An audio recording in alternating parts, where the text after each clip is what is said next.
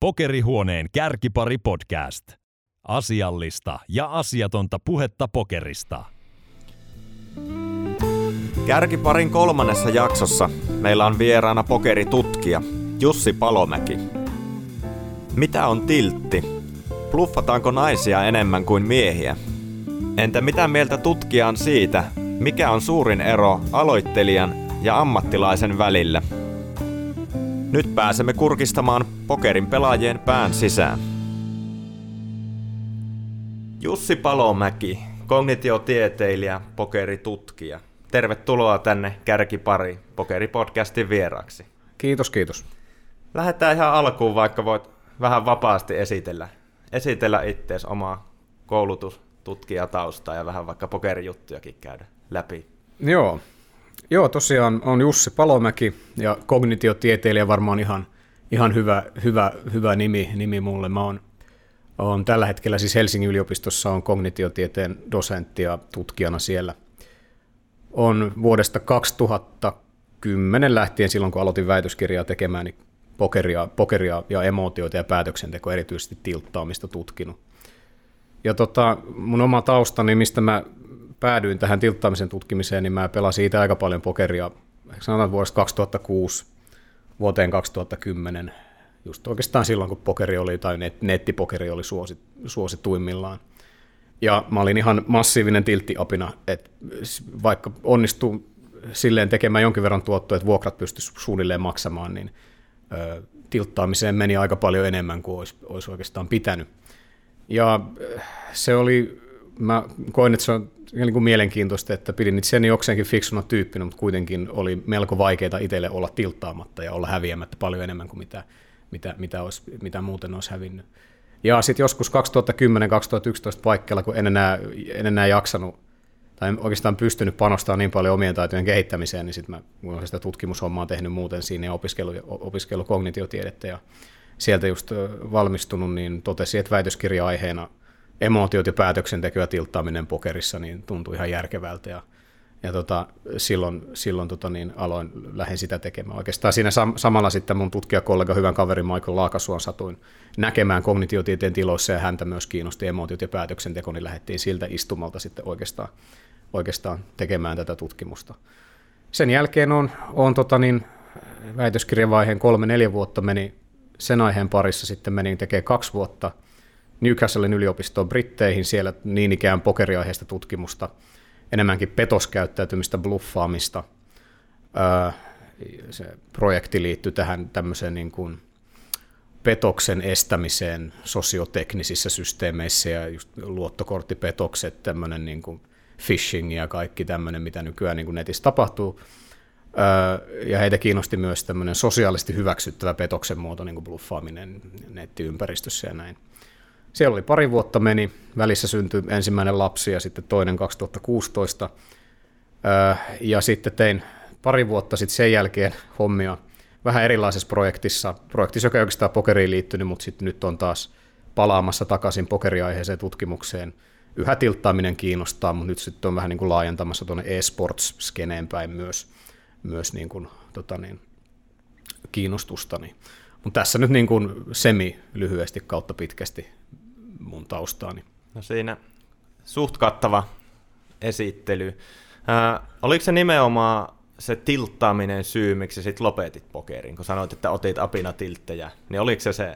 Joo, siis se oli, se oli kyllä oikeastaan se syy, että mä huomasin, että oli helppo päästä sille tasolle, että pystyy niin kuin autopilotilla grindaamaan neljä, viittä, kuutta, ellei useampiakin pöytiä ja tekee mikrotasoilla silleen johtko, just jokseenkin tasasta voittaa. Mutta sitten aina kun yritti ottaa shotteja vähän korkeammalle, niin kun siellä taso, vastustajien taso nousee, niin siinä pitää keskittyä enemmän itse ja sitten swingit on suurempia. Ja, ja näin ollen sitten mulla oli hyvin vaikea, ää, vaikea siis nimenomaan nämä tota niin, tietyllä tämä niin kuin epäoikeudenmukaisuuden kokeminen, se, että niin kuin, se, se varianssin sietäminen, se, että mun, et, et hyvät päätökset ei, ei pienellä aikavälillä johda hyviin lopputuloksiin. Se, se, se otoksen pitää olla, se, sen tajuminen, että otos tarvii olla paljon isompi. Et siinä. Ja, ja et se, se oli vaan mulle tosi vaikea, että mä oon persoonallisuudeltani hyvin emotionaalinen ihminen. Et sit, et kaikki tämmöiset asiat vaikuttaa muhun emotionaalisesti, niin se vaati hyvin paljon energiaa ja mulla ei oikein ollut sitä. Mä totesin vaan, että tämä on ehkä mun osalta tässä. Että ehkä yksittäinen, yksittäinen niin kuin, ei ole itse tullut vielä niin kuin rikottua näyttöjä tai hiiriä tai edes näppäimistöä, mutta tota, joskus niin kuin tilttisession jälkeen on tullut tyyliin huudettua niin kovaa tyynyä, että on saanut jonkun monet, monta tuntia kestävän päänsäryn ja miettinyt, että annoinko mä itselleni jonkun aivoverenkiertohäiriön tässä näin, sitten niin kuin se ei enää ollut, että mä niinku ajattelin, että tämä ei ehkä ole enää se, mitä mä haluan tältä peliltä. Tota. Sitten mä jätin sen oikeastaan sen pelaamisen sit siinä ja aloin niin sanotusti tutkia aihetta vähän toisella tavalla. Ootko tota, nyt myöhemmin pelannut pokeria sitten ollenkaan? No enpä juuri, että mä pelasin vielä, siis en, en no, kavereiden kanssa joskus silleen huvi, huvin vuoksi livenä, mutta tota, ja silloinkin panokset on hyvin pieniä tyyliin jotain. Näillä kaksikymmentä viisikymmentä sellaista, sellaista niin kuin, että ei, ei hirveästi harmita puoleen tai toiseen, eikä hirveästi oikeastaan edes siihen päätöksentekoon panosta. Öö, mutta sitten netissä ihan rahan tienaamisen takia niin ehkä viimeksi kaksituhattakaksitoista. Silloin mä huomasin jo, että, kaks, että, että tavallaan ihan mikrotasoillakin ero kaksituhattayhdeksän, kymmenen ja kaksituhattakaksitoista, ja ehkä kaksituhattakaksitoista loppupuolella niin oli kyllä sille, että otos oli tietysti aika pieneksi, mutta kyllä mun tuli semmoinen fiilis, että se on, jo, että, että se on vaikeampaa. Että taso silleen nousi koko ajan, mikä ei ole yllättävääkään, kun mitä enemmän pelaajia on, niin sen enemmän sinne mahtuu huonojakin. Mutta tota, kyllä mun silleen on aina välillä miettinyt, että pitäisikö palata, mutta se tiedostan myös, että se vaatii aika paljon, se vaatisi tosi paljon energiaa ja panostamista, siis panostamista, ajan panostamista ja treenaamista. Sikäli mulla on aika korkea kunnioitus heitä kohtaan, jotka pystyy sitä ammatikseen pelaamaan, koska se on hyvin vaativa, vaativa, vaativa homma, ei, ei pelkästään sen teknisen taidon, mutta myös sen emotioiden, emotioiden säätelyn ja hallinnan, hallinnan takia. Ehkä just tämä emotiopuoli mulla sitten jäi, jäi vähän niin sanotusti ö, apinan tasolle. No, jos heitetään tämmöinen kuvitteellinen kysymys, että palaisit pokeripöytään ja unohdetaan se pelin kehitys. Miten mietit, että itse olisit kehittynyt sen tilttaamisen hallinnan suhteet? Olisiko se samanlaista kuin silloin kymmenen vuotta sitten? Niin, että... O- että olisitko, ottaisitko edelleen semmoisia tämän kokemuksen ja mm. vuosien jälkeen niin samanlaisia tilttejä? Että vai olisiko se tavallaan kehittynyt? Se, se olisi, kyllä se varmaan niin kuin pikkuhiljaa kehittyy. Et, et tavallaan, että et niin kuin... Ehkä omalla kohdallani lasten synty, syntymisen myötä... Niin on ehkä enemmänkin se, että silloin ei ole hirveästi varaa niin kuin raivota siellä niin kuin himassa menemään, että siinä on niin kuin ollut pakostakin pitänyt kehittää jonkinlaista sellaista niin kuin, ä, tuomarin roolia ja tällaista, että et, et, et lapset voi raivota, mutta ehkä on parempi, että itse ei kuitenkaan niin kuin kilahtele siellä menemään. Mutta sitten kyllä mä silti, että se, se, per, se, se niin kuin piirre, se semmoinen tietynlainen persoonallisuuden piirre, niin nehän ei hirveästi muutu. Iän mukana vähän just emoti- emotionaalisuus saattaa ehkä sit iän mukana muuttua, mutta kyllä mä yhä on emotionaali. Kyllä mä huomaan yhä, että mä suutun helposti ja surustun hel- helposti ja kaikki emotiot nousee pintaan helposti. Öö, eli on rea- helposti reagoi emootioilla eri, erinäisiin tapahtumiin.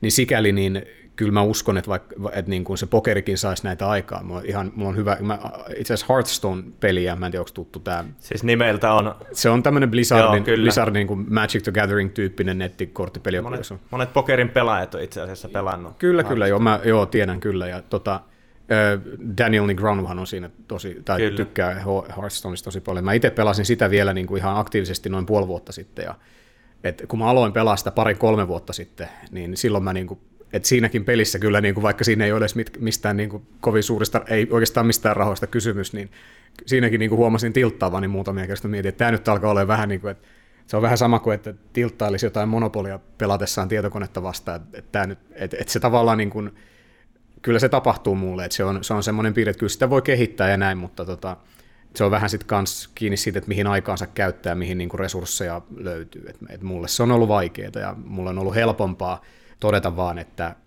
ehkä mä nyt sitten siirryn pois. Toisaalta Hearthstonein kohdalla niin on kyllä, opin kyllä olemaan sitten tilttaamatta, että se oli ehkä sitten myös se, että kun oppi enemmän siitä pelistä ja oppi tajuamaan, että oikeastaan mä oon tehnyt aika huonoja päätöksiä, että tavallaan että se tilttaaminen oli mulla yleisempää siinä aika alkuvaiheessa, kun mä luulin osaavani sitä peliä paremmin kuin mitä mä oikeasti osasin ja koin pelitapahtumat epäoikeudenmukaisina tiedostamatta sitä, että oikeastaan mä en pelannut niitä kovin hyvin tai muuta vastaavaa. Niin silloin kun tavallaan oppii enemmän ymmärtää sen pelimekaniikka, se miten hyviä omat päätökset on, niin silloin oppi myös suhtautumaan siihen lopputulokseen enemmän asiana, joka ei ole semmoinen epäoikeuden, epäoikeudenmukainen kohtelu mua, mulle, vaan pikemminkin sellainen, niin kuin, että joko omista virheistä johtuva tai sitten vaan semmoinen luonnollinen, luonnollinen vaihtelu, luonnollinen varianssi.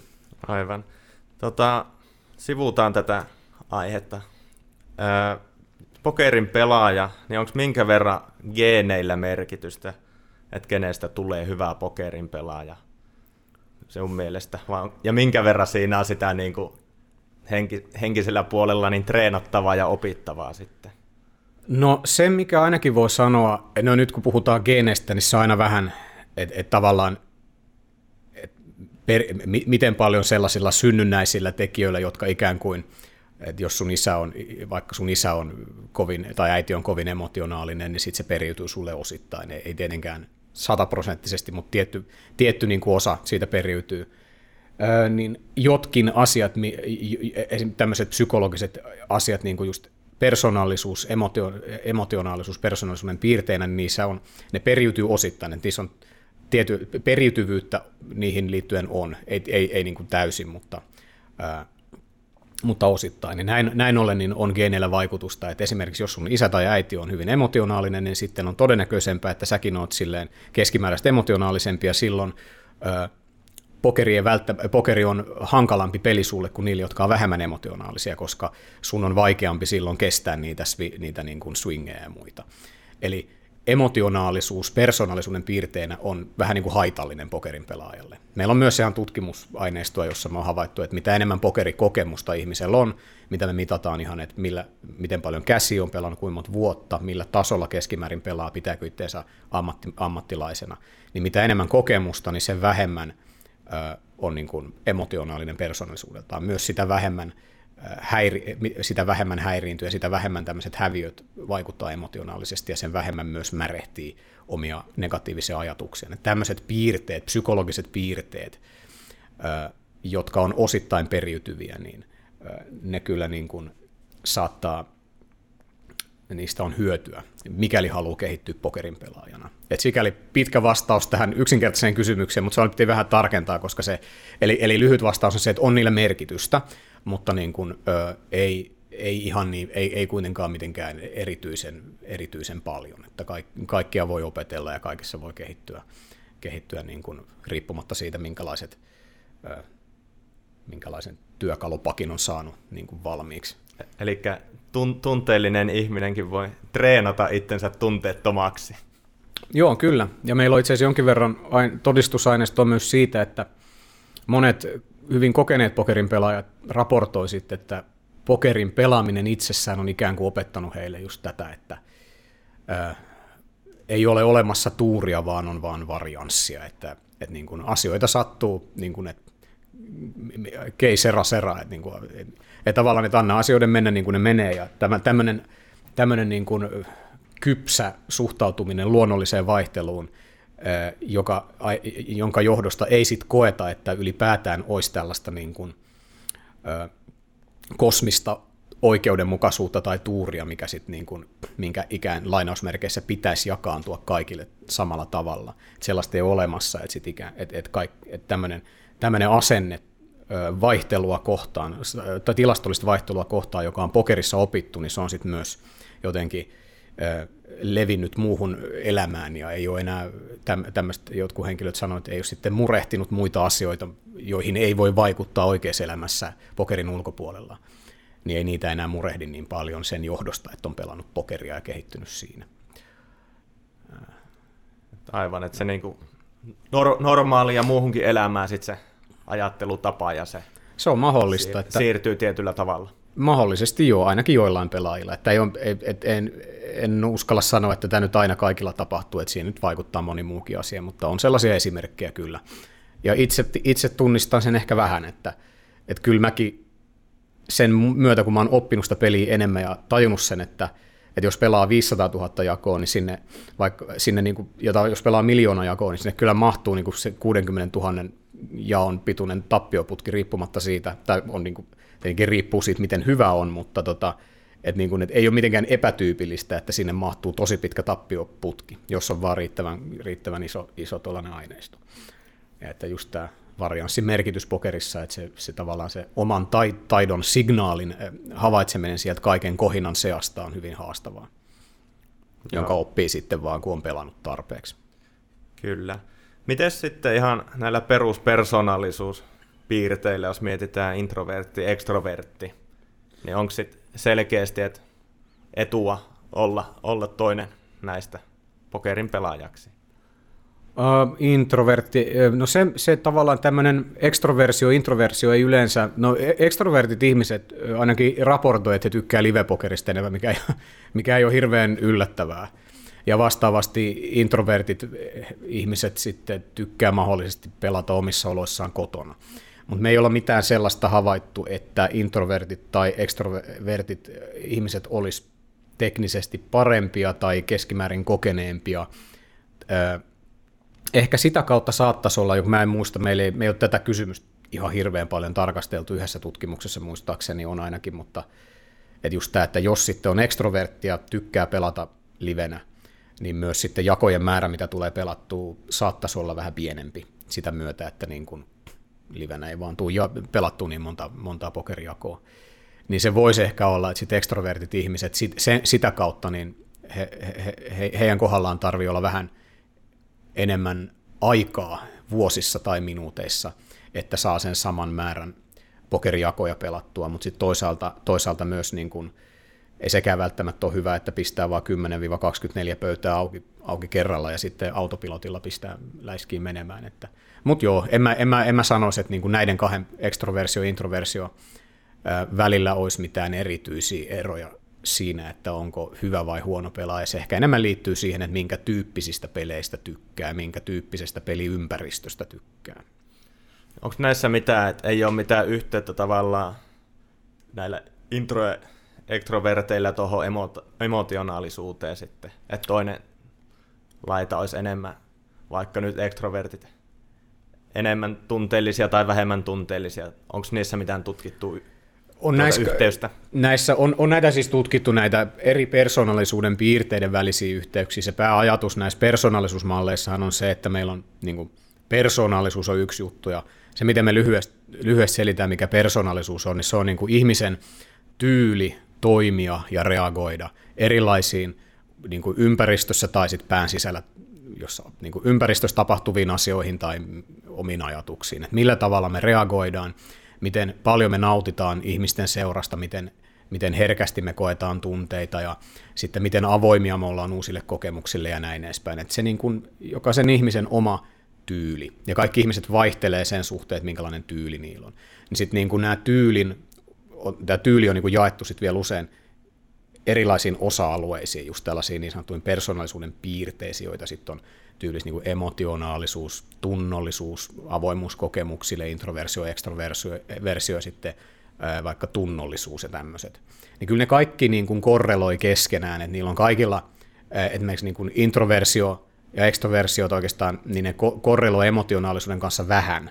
Että musta, että miten se kai meni silleen, että ekstro olisiko se ollut silleen, että, että saatan muistaa ihan väärin, mutta että introversio korreloi vähän emotionaalisuuden kanssa, nyt saatan muistaa väärin, mutta pointti on se, että ei ne kovin mitenkään supervahvoja korrelaatioita ole, että ne niin kuin kaikki liittyy toisiinsa jollakin tavalla, mutta niin kuin yle, yleensä se, se mielenkiintoisemmat niin kuin tutkimuskysymykselliset kysy, kysymysasiat, mielenkiintoisemmat tutkimuskysymykset on sitten just näitä, tai mitä, on, mitä tyypillisesti havaitaan, on nämä niin kuin laajemmat persoonallisuuden piirteiden yhteydet itse siihen johonkin toimintaan tai niin kuin just pokerikontekstissa, että ää, niin kuin miten ne vaikuttaa sitten siihen pokerikokemuksen kartuttamiseen, pelitaitoihin ja, ja näin edespäin. Kyllä. No miten sitten tota, jos päätöksen teosta, niin tota, onko sulla mitään, miten pystyy treenaamaan tota, tuommoista pää, päätöksentekoa, päätöksentekokykyä? Niin Vähän laaja, tämä vähän, kysymys on aika hankala sikäli, että päätöksentekoa on niin monenlaista, niin monenlaisessa erilaisessa tilanteessa, ja se, millä tavalla niitä kaikissa eri tilanteissa treenataan, niin voi olla niin kuin hyvin poikkeavaa. Et, et tavallaan just se, että et päätöksenteko voi olla niin kuin hyvää tai huonoa, mutta se riippuu täysin, täysin siitä tilanteesta, missä me tehdään, tehdään päätöksiä.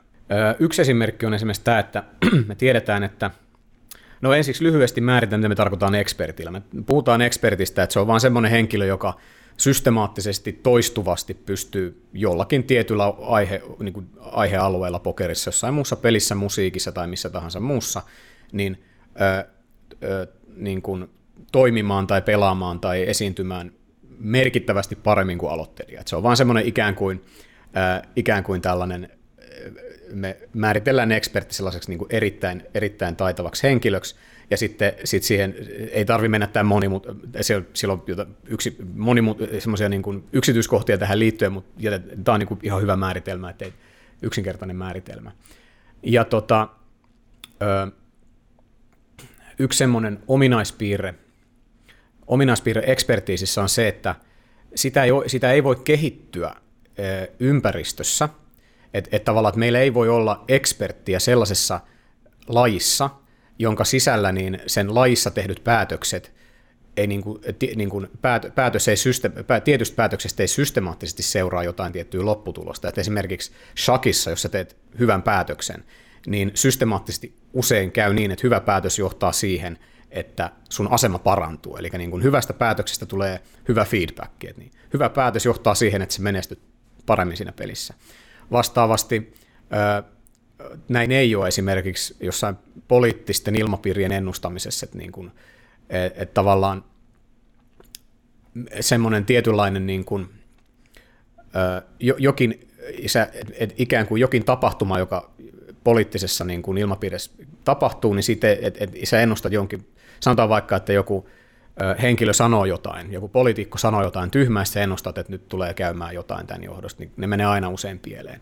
Tämmöinen yksi esimerkki on yhdeltä ekspertiisitutkijalta, että jos on kaksi eksperttiä, ne ei ole, ne ei ole samaa mieltä asioista, niin sitten eksperteistä ei ole mitään hyötyä.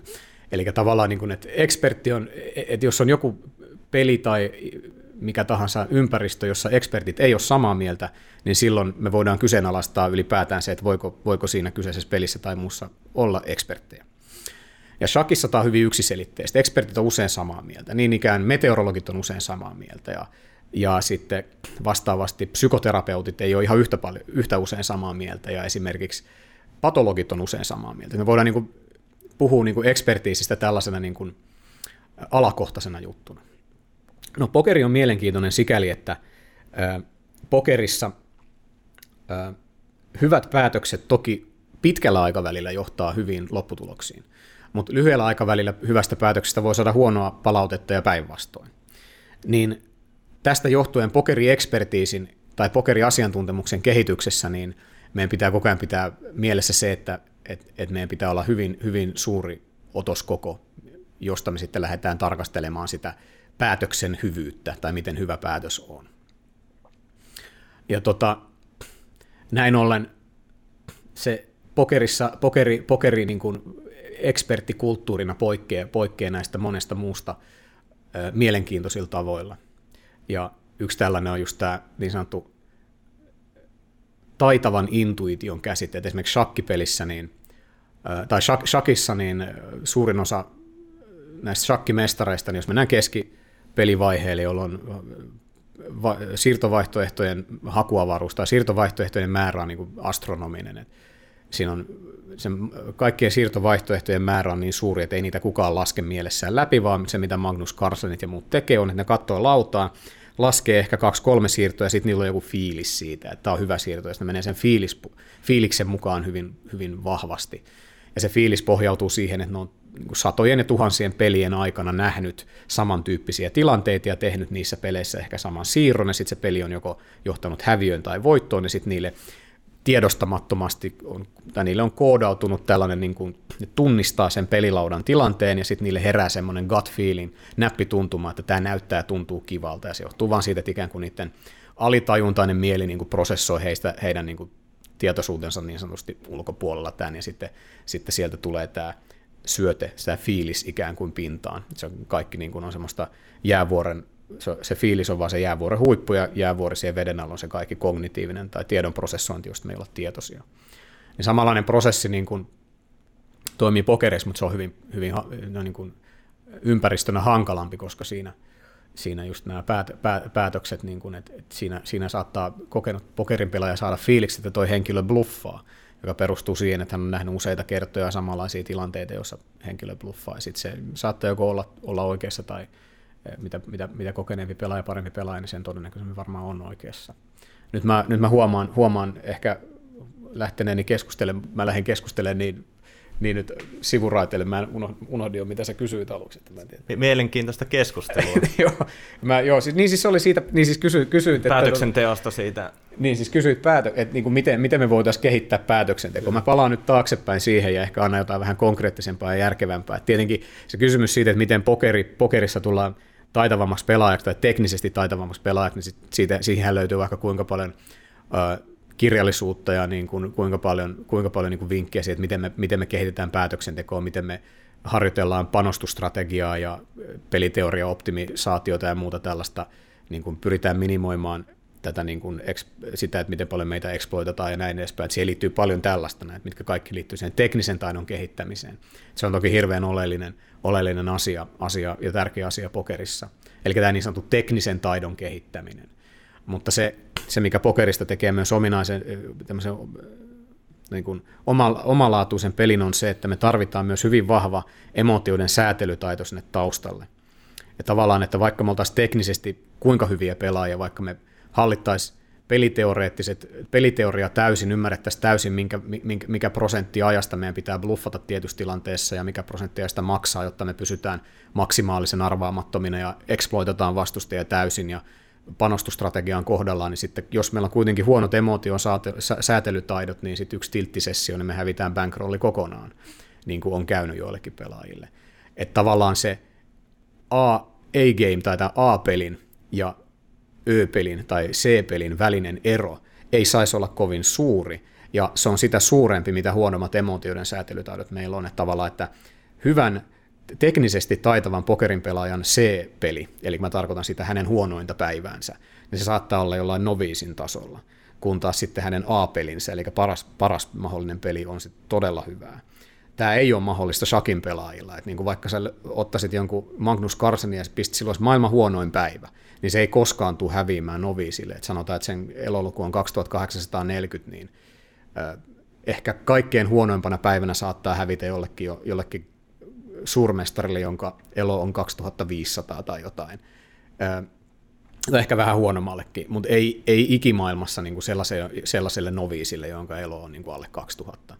Ja vähän sama niin kuin jossain musiikki, niin kuin instrumentin soittamisessa, että tämmöinen hyvin teknisesti taitava instrumentin soittaja, niin huonoimpanakaan päivänä ei, ei tule niin kuin soittamaan niin huonosti kuin joku amatööri.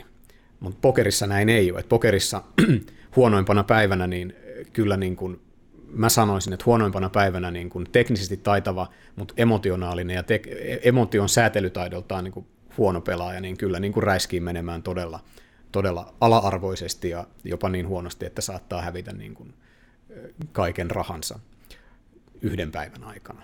Et, et tää on just tää, niin päätöksenteosta tai päätöksenteko pokerissa niin edellyttää sekä teknisiä että emotionaalisia taitoja enemmän kuin melkeinpä mikä tahansa muu, muu tämmöinen ekspertiisiympäristö tai semmoinen peli tai muu ympäristö, jossa meillä on tällaisia niin sanottuja niin kuin eksperttejä tai taitavia pelaajia, teknisesti taitavia pelaajia siis.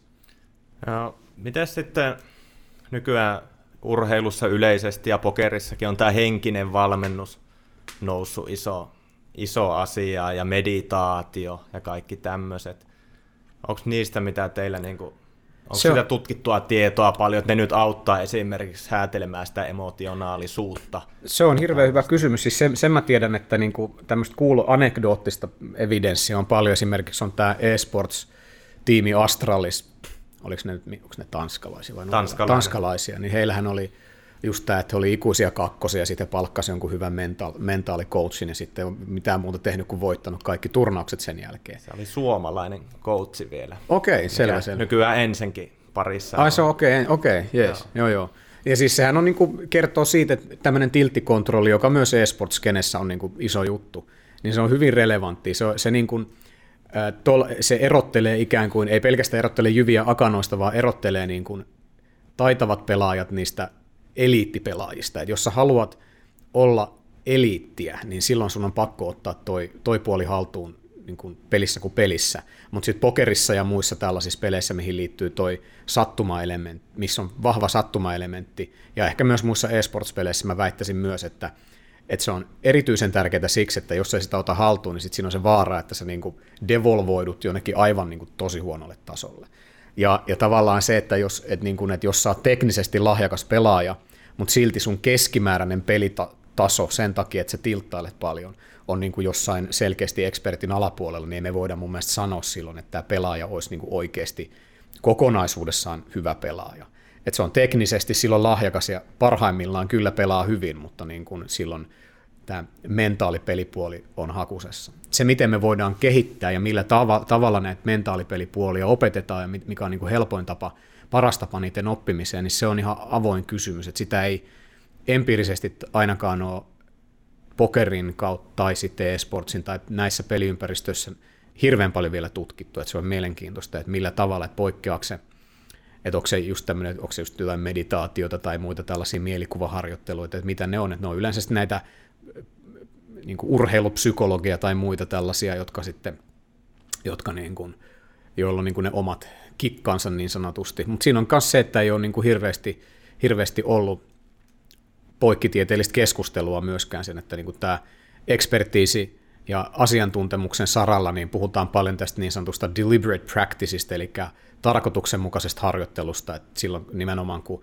ja deliberate practice on, siihen liittyy semmoiset, niin kuin, että sun pitää olla ei pelkästään paljon toistoja, mutta sun pitää olla selkeä feedback sun päätökseen ja sen, että tavallaan, että sä teet jonkun päätöksen, jos hyvä oli joku coachi, joka sanoo, että tuo oli hyvä päätös, keskity tohon noin ja toista tota noin. Että se on tärkeää saada tehdä, niin kuin toistaa sitä toimintoa, missä haluat kehittyä, saada selkeä palaute siitä sun toiminnosta ja sitten vielä just joku, joka kertoo, että teet sä asioita väärin vai ei nimenomaan. Mutta mut mä en tiedä, että toimiko tämä samanlainen juttu myös sen niin kuin mentaalipelin harjoittelussa vai vaadit, vaatiiko, siinä sit, vaadit, vaatiiko se sitten jotain ihan muuta. Mutta nämä on hyviä kysymyksiä, mihin ei vielä ole mitään niin kuin selkeitä, selkeitä linjaa, mutta se tuntuisi olevan niin, että just tämä Astraliksen linja on niin kuin selkeästi, nehän on ihan, ihan siis jotenkin hämmästyttävän hyviä tuloksia ainakin saanut. Ainakin mun ymmärtääkseni, mitä mä nyt Liquipediasta kävin katsoa sieltä, liquipedia piste netistä kävin katsoa niiden turnaushistoriaa. Joo, kyllä se il- ilmeisesti, jos Astraliksesta sanoo, niin kaikkien aikojen C S G O-joukkuehan se niin kuin on. Ja nyt, et siinä mielessä mm. kiistatonta on tulos ollut. Mutta tuosta vaan tuli just mieleen, että niin kuin pokerin tuolla huippupelaajat, niin ne on enemmän ja enemmän tota henkistä valmennusta tavalla tai toisella, niin se on, joo. Se on tullut, tullut esille. Ja sitten parhaimpina siinä varmaan on ne just robottimaiset pelaajat, niitä high-rollereita, mitkä pelaaja istuu siellä niin aamusta iltaan aivan samannäköisenä ja tekee niitä samanlaisia liikkeitä ja tuntuu, että niinku ajatus kestää koko ajan kasassa. Että... Joo, ja siis ehkä sitten vasta, va, niinku vastakkaisena esimerkkinä on just sitten, no ne on taas vähän ehkä vanhentunutta, kun mä en ole vähän aikaa seurannut pokeriskeneen, mutta siellä on niinku paljon tällaisia niinku turna- turnauskenejä kiertäneitä henkilöitä, jotka on parhaimmillaan pelaa hyvin, mutta sitten kuitenkin tuntuu jatkuvasti olevan rahattomia. Et, et just kaikki niin kuin Eric Lindgrenistä Mike Madusowhin ja siltä väliltä, että tämmöiset henkilöt, jotka niin kuin, et, en nyt sano, että mä nyt otan vaan esimerkkejä, jotka mulle tulee mieleen, mutta just tämä, että, että se näyttää siltä, että heidän niin kuin A, A-pelinsä ja heidän C-pelinsä välinen ero on kyllä niin kuin massiivisen iso, koska mä, mä en näe niin kuin millään muulla. Tietenkin se voi olla, että, he, että, että niin kuin nämä rahat on hävitty niin kuin pokerin ulkopuolella, mikä on sitten vaan niin kuin elämänhallintaan liittyvä kysymys, mutta, niin, mutta tota, mä oon ymmärtänyt myös, että kyllä se niin kuin pokeripöydässäkin joillain on sitten silleen, että parhaimmillaan pelaa tosi hyvin ja sitten huonoimmillaan niin kuin ei osaa lopettaa ja sitten niin kuin peli, peli devolvoituu jonnekin tosi, tosi alhaiselle tasolle. Ja et silloin mit, mitä niin kuin kapeammaksi sen, mitä, mitä pienemmäksi sen eron oman A-pelinsä ja C-pelinsä välillä saa, niin kyllä mä sanoisin, että se on niin kuin nimenomaan mentaalipelitaitoihin liittyvä asia ja yksi oleellisimmista ikään kuin menestyksen, menestyksen tavallaan sanelevista niin kuin tämmöisistä elementeistä pokerissa, mikä, mikä niin kuin pitäisi ottaa haltuun. Ja siitähän periaatteessa just tämä puhuu, puhuu paljon, kirja, tota niin, Jared Tendler kirjoitti kaksituhattayksitoista kirjan, tota niin, mikä sen kirjan nimi oli, se kirjoitti toisenkin kirjan tilttaamisesta, en muista sen kirjan nimeä, ja sitten oli tämä Elements of Poker kaksituhattaseitsemän, jonka kirjoitti tämä, mä oon unohtanut nämä henkilöiden nimet vaikka mä, kukas se nyt olikaan se, Tommy Angelo oli se, joka kirjoitti tuon tota Elements of Poker. Nämä on kuitenkin kaikki, nämä on niin tiedossa jo nämä, nämä mentaalipelipuolet, mutta se jotenkin tuntuu olevan, että yhä merkittävä, niin kuin mitä, mitä kovemmaksi kilpailu tietysti muodostuu, niin sen enemmän sitten aletaan myös kiinnittää tuohon huomiota. Eli yksinkertaistettuna A-pelin ja C-pelin hyvän ja huonon päivän ero mahdollisimman pieneksi, ja se tulee sen tavallaan sen emotionaalisen ja henkisen puolen kautta. Joo. Luonnollisesti, jos puhutaan noin teknisesti yhtä taitavista pelaajista. Periaatteessa joo. Siis tämä, näin mä sanoisin. Tietenkin tämä ei ole, kaikki asiat ei ole aina niin täysin mustavalkoisia, mutta yksinkertaistettuna mä sanon, että toi niin kuin tuntuu ainakin musta järkevältä. Joo. Puhutaan sitten vähän tilttaamisesta vielä. Kysytään, että mikä on tiltti näin maallikolle? Että mitä, siellä, mitä siellä päässä tapahtuu silloin, kun hmm, joo, tota, tilttaa? No siis tilttaaminenhan on no, flipperistä alun perin toki lähtöisin. Silloin kun tota, no joo, no ei tarvitse mennä, niin, mutta sitten sen jälkeen pokeriin, pokeriin tämmöinen niin otettu termi, joka viittaa siis siihen, että menetetään kontrolli tyypillisesti negatiivisten tunteiden johdosta ja aletaan niin kuin tehdä huonoja päätöksiä. Eli semmoinen apinaraivon yl, tämmöinen kuin no, yllättäen tai aika nopeasti päälle nouseva, ei aina, mutta tyypillisesti nopeasti päälle nouseva, vahva emotionaalinen tila, jossa, johon sitten liittyy tämä, että ei ole kontrollia, aletaan jahdata häviöitä ja tota, niin, tehdä huonoja päätöksiä sen takia, ettei ajatella selkeästi. Se on siis suuttumusta, mutta se mitä me havaittiin, että siihen liittyy myös hyvin vahva moraalinen komponentti. Eli tilttaaminen yleensä liittyy tilanteeseen, jossa koetaan, että meitä on kohdeltu epäoikeudenmukaisesti tai asiat ei mennyt niin kuin niiden olisi oikeudenmukaisuuden nimessä pitänyt mennä. Hävi, tulee bad beatti, hävitään silloin, kun yhdeksänkymmentäviisi prosenttia mahdollisuus voittaa, tai sitten no, hävitään sillä kahdeksankymmentä prosenttia tilanteessa. Niin silloin koetaan, että mun olisi pitänyt voittaa tämä, mutta nyt mä en voittanut, se ei ole reilua, asioiden pitää olla kosmisesti reilua, siispä kosmos on minulle velkaa nyt sen rahan, ja sitten mä lähden jahtaamaan sitä rahaa. Ehkä joskus muinaiset Pleistoseenissa eläneet meidän esi-isät, kun niiden, niiden tota niin, puupamput varastettiin ja ne koki sellaista moraalista raivoa, niin ne lähti jahtaamaan sitä, tätä niin kuin rikkuria ja niin kuin otti kiinni ja niin kuin aggressiivisesti viestivät, että ei kannata minulta varastaa minulle kuuluvia asioita, niin se oli ihan hyödyllistä. Että, että nämä on niin kuin, meidän esi-isät varmaan oli sellaisia, jotka reagoi moraalisella raivolla usein. Mun nettipokeriympäristössä se tietysti tarkoittaa sitä, että voidaan lähinnä vaan klikkailla kovempaa, mikä yleensä ei, ei niin kuin muuta asioita parempaan. Eli moraalin, tämä moraalinen raivo on se avainsana tilttaamisessa. Ei kaikessa tilttaamisessa, mutta hyvin, hyvin, hyvin usein. Ja tyyppi esimerkki sitten e-sportsissa olisi just tämmöinen esimerkki, joku, joku Counter-Strike Global Offensive C S G O:ssa niin olisi ehkä se, että joku tyyppi vä, väijyy jotain, mä, jos mä puhun jotain, mä en, mä en tunne tätä peliä juuri lainkaan, että saa heittää tomaateilla, jos mä puhun jotain ihan, ihan vääriä, mutta joku tyyppi vaikka väijyy toista henkilöä ja sitten onnistuu ampumaan sitä, sel- kun se onnistuu ampumaan sitä selkään monta kertaa ja sitten se katte- toinen henkilö kattelee mihin sattuu ja sitten tekee joku sata kahdeksankymmentä asteen käännöksiä säkällä ampuu niin kuin headshotin, ja sitten siellä sama, saman tien uudestaan perään toisen headshotin silleen, että se ei tiedä yhtään mitään, missä tapahtuu, tekee vaan jotain näin, ja sitten onnistuu ampumaan sen toisen henkilön, joka oli tehnyt ihan hie, ma, niin kuin uskomattoman hienon liikkeen siinä, ja sitten se tuntuu siltä, että, että mä tein ihan tosi hyvän pelin, tämä ei niin kuin ole reilua, että toi vaan tuosta säkällä sitten pyörähtää jotenkin ja ampuu mut kuoliaaksi, ja sitten se johtaa siihen, että näppäimistöt hajoaa ja hiiret lentää. Mutta just tämä epäoikeudenmukaisuuden kokeminen siinä häviötilanteessa on usein se, mikä on merkittävämmässä roolissa näissä tilttikokemuksissa. Onko siinä just niinku aivoissa jotain tiettyä semmoista, että mitä siellä sitten... Niinku... No sitä ei ole...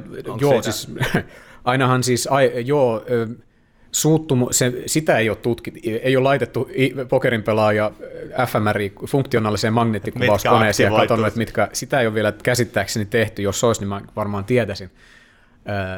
Ja se olisi eettisestikin ehkä hieman kyseenalaista. Mutta tokihan me tiedetään se, että, että aivoissa jotain tapahtuu silloin, kun emootioita koetaan. Aivoissa tapahtuu jotain, kun mitä tahansa koetaan missä tahansa vaiheessa.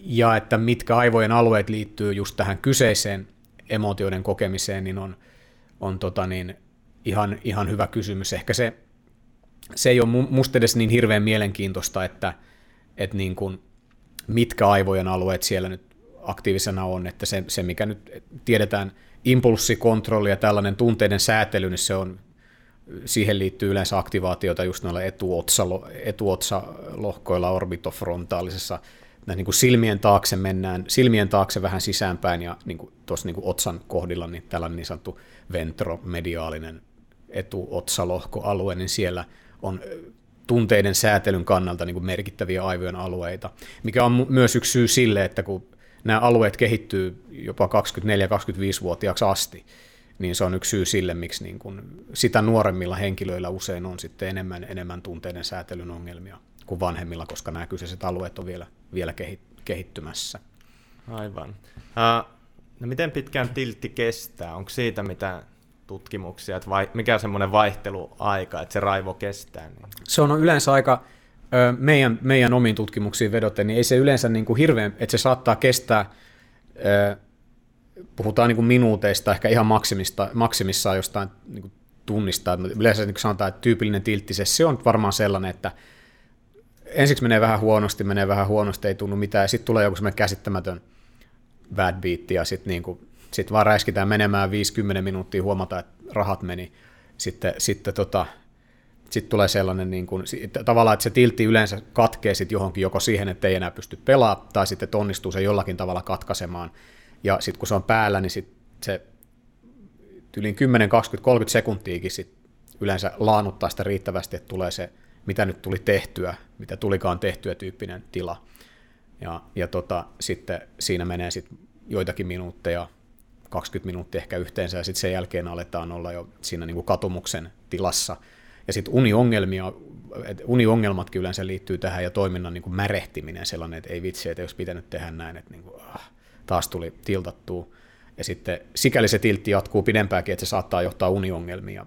Lievään masentuneisuuteen, ei kliiniseen masennukseen välttämättä, mutta niin kuin tällaiseen tunteisiin, jotka masentuneisiin tunte- tuntemuksiin ja uniongelmiin samana päivänä. Et, et sikäli se on, voi olla pidempikin, mutta se akuutti tilttivaihe, niin usein niin kuin sanotaan, että viidestä kahteenkymmeneen minsaan, niin kuin, jos nyt pitää jotain heittää. Joo.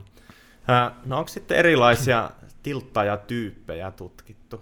Esimerkiksi semmoisia, että joku nyt heittää sit fyysisesti heti tavarat seinään, toinen ei välttämättä niinku ulospäin näytä mitään, mutta sitten hirveätä raivoa sisällä ja tekee huonoja päätöksiä samalla tavalla. Ja onko siitä tutkimuksia? Tuo on tosi hyvä kysymys. Mä en ole itse edes miettinyt sitä. Ei ole, ei ole, ei ole kyllä tutkimuksia, mutta se on ihan, ihan totta, että jokainen varmasti reagoi, vaikka olisi, vaikka olisi niinku eri emotionaalisia, jos kaikki henkilöt olisi emotionaalisia, mutta tietenkin se millä tavalla se niinku ilmentää, niin varmasti. Itsellähän oli silleen, että mä en kuitenkaan, mä en kuiten, mulla oli hyvin, vaikka mä kovasti tilttasin, niin mulla oli aina jonkinlainen semmoinen esto, että mä en niin kuin halunnut rikkoa mun tavaroita. Et siinä oli jotenkin se, että mä tiesin, että joskus vaikka, että mä olin silleen, että jotenkin mä, siinä oli aina raja, että mä tiesin, että jos mä nyt rikon nämä tavarat, niin mä jotenkin tiedostin, että se, on, se ottaisi tosi paljon päähän. Sitten se oli pikemminkin se, että mä niin kuin hyödynsin jotain semmoisia niin kuin tyynyjä ja muita sellaisia, mitä mä tiedän, että mä voin niin kuin fyysisesti jotenkin pahoinpidellä ilman, että ne niin kuin menee rikki tai näin. Mutta mut, mut, tota, tavaroiden rikkominenhan on hyvin tyypillistä, että siitä löytyy YouTubesta vaikka minkälaisia klippejä, että niin kun, et huudetaan kovaa, siis semmoinen huutaminen, äh, huutaminen ja semmoinen niin kun nyrkkien, nyrkkiin käsien puristaminen ja sitten niin kun jollakin tavalla it, itseen kohdistuva fyysinen tiet, tietynlainen, niin kun, tietynlainen fyysinen, et, et se, se, se on ehkä yksi, mikä mä sanoisin, että on sellaisia, jotka niin kun tiltatessaan niin kohdistaa itsensä jonkin verran fyysistä väkivaltaa. Esimerkiksi, että haluaa vähän tukistaa itsensä tai jotenkin silleen, että teit näin. Tai sitten mä jonkun sellaisen tarinan pokerifoorumilla luin, että on jopa, niin kuin, jopa niin kuin tyyliin tiltatessa niin kuin lyönyt itteensä jollain, jollain tyyliin puukolla tai jotain. Sitten on sen jälkeen ruvennut miettimään, että oliko tämä nyt sit niin kuin järkevää. Ja, ja sitten tota, äh, sitten on sellaiset, jotka, mä en tiedä, onko tämä yksi tyyppi, ja sitten toinen tyyppi voisi olla ehkä semmoinen, joka sitten rikkoo ne laitteet. Että tavallaan että se on helpompi silleen, että otat näppäimistö, hän on hirveän hyvä, niin kuin, varsinkin jos se on niin kuin langaton näppäimistö. Että sehän ottaa tosi helposti toiseen, se on niin kuin oikein luotu sitä varten, että sä voit niin kuin pistää sen rikki. Ja se, se, mä uskon, että se on nyt vielä ihan hyvä syy silleen, että se on yleensä se ensimmäinen, mikä lähtee. Hiiri on paljon vaikeampi, koska siitä ei saa sellaista samanlaista niin kuin otetta. Että niin kuin, ehkä tämä... Ehkä tämä niin kuin nyrkkiin, semmoinen niin kuin itsensä, itsensä kääntyvät, nyrkkiin kädet puristavat ja niin kuin itseään niin kuin hiuksiaan repivä tyyppi ja sitten semmoinen näppäimistön rikkova tyyppi ja sitten semmoinen tyynyyn huutava tyyppi. Siinä on, voi, voi olla tietysti yhdet. Ja tietenkin semmoinen niin kuin, että sisäinen tiltti sellainen, niin kuin, että ei, ei mitään ilmennä ja sitten kuitenkin vaan pään sisällä niin kuin kiehua ja hikikarpalot alkaa valoa. Niin. Nämä, on, niin kuin, nämä on täysin vaan mun omia niin kuin hypoteeseja. Nämä ei perustu mihinkään muuhun kuin YouTube-klippeihin ja niin kuin jonkinlaisiin foorumeiden lukemiseen. Onhan siinkin tietysti jonkinlaista evidenssiä, mutta niin kuin tässä vaiheessa vielä hyvin, hyvin niin kuin semmoista anekdoottista. Ei vielä tutkittuun tietoon pohjautuvaa. Ei, ei, ei, ei pohjaudu tutkittuun tietoon, tietoon, mutta se olisi kuitenkin ihan mielenkiintoista, hyvinkin mielenkiintoista tarkastella, että pyytäisi niin kuin ihmisiä kuvailemaan hyvin tarkasti sitä, että mitä on niin kuin tehnyt ja yrittää löytää sieltä sitten jonkinlaisia kategorioita. Ja sitten yrittää yhdistää sitä, että onko, mitkä, mitkä tekijät sitten ennustaisi tiettyyn tilttaan ja tyyppiin niin kuin sijoittumista ja näin. Tuosta, tuosta tuli mieleen aikana, tuli two months two millions pokerisarja, missä ammattilaiset asu kaksi kuukautta samassa kämpässä. Ja niillä oli sitten semmoinen tilttihuone siellä. Joo, ja ne rikko siellä. Joo, siellä oli vesimeloneet, vesimeloneet ja joo. muuta, mitä sitten mentiin tilttihuoneeseen se hajottamaan ja sitten tultiin pois ihan, sieltä tyyneen. Se oli myös ihan hyvä, että mä tykkäsin siitä. Tietenkin, jos on, jos on, sit, sit, jos on niinku riittävästi rahaa, että pystyy pistämään tuollaisen setupi itselleen sinne ja sitten ne palkkasi sen kokinkin vielä, joka teki niille joka päivä jotain makkaroita ja jotain muuta. Mä ajattelin, eikö jotain, jotain niinku, se oli hyvin semmoinen. Mä joo, se oli ihan hauska. Et toi on ihan totta, että se on, se on kanssa, että silloin kun huomaa olevansa til, til, tiltannut, niin usein kuitenkin just se, että mä en nyt mene spesifeihin teknisiin semmoiseen urheilupsykologisiin neuvoihin, mutta just tämä, että silloin kun on tiltti päällä, niin siihen on vähän vaikeampi silloin sillä hetkellä enää vaikuttaa. Et yleensä sä saat sen hetkeksi niin kun, joko siinä vaiheessa, kun sä huomaat, että se on nousemassa, tai sitten jollain muulla tavalla, kun sä saat sen katkaistua, niin jos sä saat ikään kuin punnertaminen, että sä punnerra kaksi viisitoista tai niin monta kertaa kun pystyt vaikka kymmenen kaksikymmentä sekunnin ajan, niin jos se poistaa sitä niin kuin pahinta hetkeä, jotain sitten menet lyömään pesismailla jotain, jotain kurpitsoita tai vesimeloneita, niin sekin ihan varmasti lieventää sen pahimman hetkellisen, just sen yhden pahimman tunteen, joka kun sen saa vaan pois, niin sitten ikään kuin se, se, se ei ole enää niin vaarallista, koska se vaarallisin juttu mun nähdäkseni tiltissä on nimenomaan se, että päästää itsensä siihen tilaan, jossa se niin kuin on ikään kuin valtaa sun koko se. Tällä hetkellä nyt, mä oon niin, niin, nyt niin tiltissä, että niin kuin tämä tuntuu järkevältä tämä mun toiminta, koska mä oon niin kuin sulkenut kaiken muun pois. Mutta jos olisi poissa pokeripöydästä sen kaksikymmentä sekkaa, niin sitten toi fiilis katoaisi ehkä. Mutta joo. Kyllä mä koen sen ihan hyvänä tekniikkana niin kuin tiltin ehkäisemisessä just se, että oppii tunnistaa sen vähän ennen kuin se on lähtemässä just sille niin kuin full-blown tasolle, ja sitten menee purkaa sitä johonkin. Kun taas vaikeampaa on se, että sit kun se on niin kuin ihan full-blown, niin miten siitä sitten er, irtautuu. Et se on sitten tosi vaikeaa, ellei siinä ole joku toinen tyyppi vieressä, joka tulee vaan sitten totea silleen, että okei, että nyt mä niin kuin näen jotain, mitä sä et itse ehkä näe. Tai että, niin kuin, että nyt pistää vaan poikki tai jotain. Jep. Ja siis sellaisiakin pokerin pelaajia tiedä, että ne kun pöydässä tilttaa, niin ne sulkee ne normaalipelit. Sitten ne avaa jonkun vaikka euron turnauksen ja ne painaa siellä sitten vaan all in, all in, all in, all in, all in. Joo, joo, okei. Okay. Ne pela, pelaa vaikka jotain sata, sataisen turnauksia, oletetaan normaalisti. Sitten kun se tiltti iskee, tippuu turnauksesta, sitten ne avaa jonkun sata kertaa pienemmän pelin ja sitten sekoilee hetken siinä. Ja joo. Sekin on ihan kuulostaa ihan järkevältä, että se niinku... Kyllä tää niinku, joo, kyllä mä, mä, mulla itellä oli silleen, että mulla oli, mä pelasin niin pienillä panoksilla, niin kuin, että mulla ei ollut oikeastaan koskaan onneksi, mä en koskaan onneksi tehnyt sitä, että mä olisin lähtenyt ottaa shotteja aivan liian korkeisiin panoksiin. Et mulla oli siihenkin joku semmoinen inhibitio, että mä jotenkin siellä mielen perukoilla tiesin, että, että, niin kuin, että, että, se, se ei ole, niin kuin, että sitä ei niin kuin kannata tehdä. Mutta sitten, että mulla oli itsellä se, että mä en, kun mulla oli se päällä, niin mä en oikein päässyt siitä irti, että se oli sitten just sellainen, että, että, niin kuin, että mä joko, että, että tavallaan, että se sitten jossain vaiheessa se, kun oli riittävästi hävinnyt, niin se vaan niin kuin se realisaatio iski, että nyt, niin kuin, että, että nyt että se ei saattanut edes kestää kovin kauan, mutta niin kuin, että se oli se jokin sellainen järjen ääni sieltä aina pinnalle pääsi. Et mä en löytänyt itse sitä oikein sitä katkaisu, että mä en niin kuin sitä katkaisu, välitöntä katkaisuhoitoa.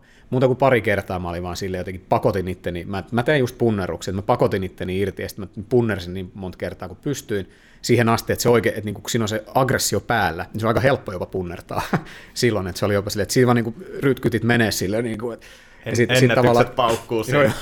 Et, et tavallaan, ja sitten siinä niinku huomaa, että tavallaan, että sit sen jälkeen, niin vaikka se, koska se fyysinen väsymys, mikä siitä sit tulee, niin se on kuitenkin sellainen, että se jo niin kuin pakottaa sun keskittymisen sit siihen, että et, et väsyneenä ei enää, niinku, se, se, se tilan muutos, kehon tilan muutos kokonaisuudessaan niin aiheuttaa sen, että sit se tilttaamiskokemus niinku ei ollut enää relevantti. Ja tämä puhutaan ihan muutamien minuuttien tapahtumista, että se on kuitenkin hyvin pieni sitten se aika, mikä siihen tarvitsee. Se tarvitsee vaan rikkoa se tietynlainen niin kuin ketju, mikä siinä on käynnistynyt. Joo, sitten tota, me luin jostain, oliko teidän Newcastle-tutkimuksesta tai muualta, että tiltin paljastus kamera-projektista.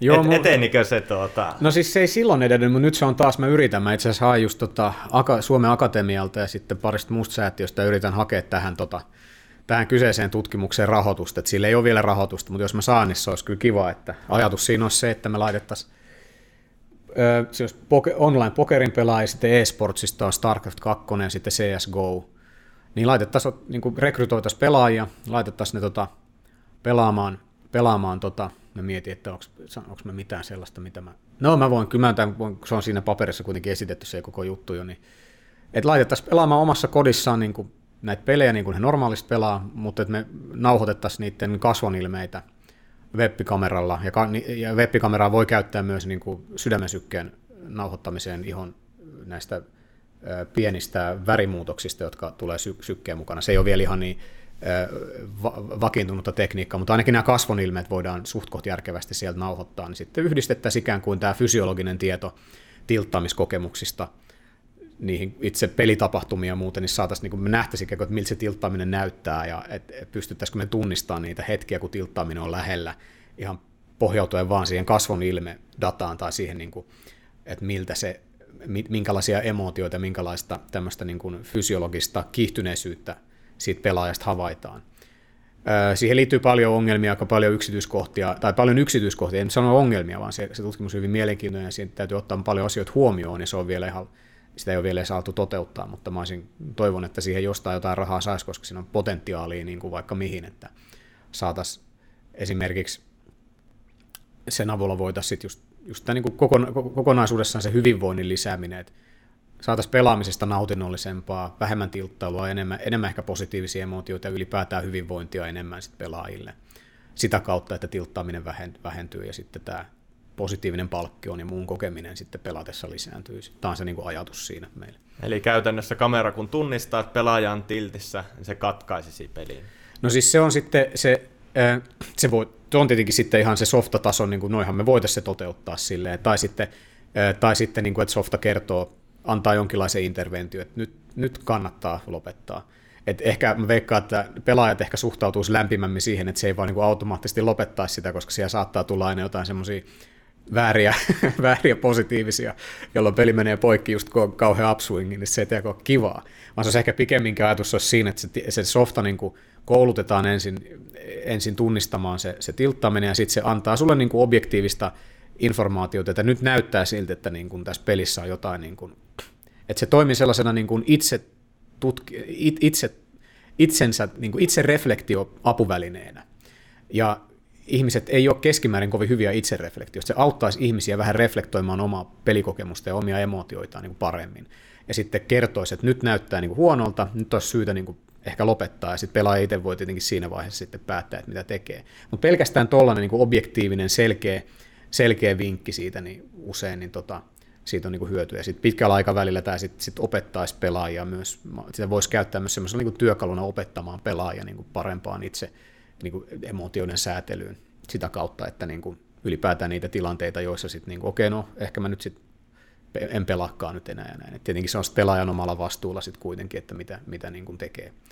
Mutta tämä on se, tää on se niin kuin tavoite ja tämä on se, niin kuin, mitä me lähdetään, pyritään, niin kuin nyt, pyritään lähteä, lähteä katselemaan. Ei ole, Se on, se on, se on semmoinen niin kuin korkean riskin ja korkean palkki, high risk, high reward tutkimus, että sehän voi olla, että ei, ei, se on, niin, että se, se, siinä on potentiaalisesti hienot löydökset ja kaikki, mutta potentiaalisesti voi olla myös, että siitä ei sitten löydykään mitään. Mutta vielä nyt ei voi tehdä mitään, kun ei ole, ei ole rahoitusta, mutta katsotaan. Mielenkiintoiselta joka tapauksessa kuulostaa projekti ja niin kuin mahdollisuuksia vaikka mihin. Joo, kyllä se on ihan. Niin kuin sanoit, niin high risk, high, high reward tyyppinen. No. Tota, mitä sitten varianssista? Onko mitä tutkittua tietoa siitä, että miten niin kuin varianssi sumentaa pelaajien ajattelua ihan suuntaan tai toiseen? Et monesti jos näkee, että joku runa yli odotusarvoja voittaa liikaa, mitä pitäisi voittaa, sitten nostetaan pelejä ja kuvitellaan, että olet maailman paras pelaaja. Mm.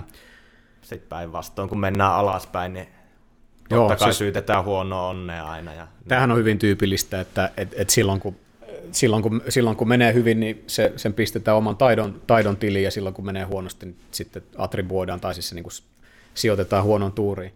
Pokerissahan on, sit tätähän on aika helppo simuloida.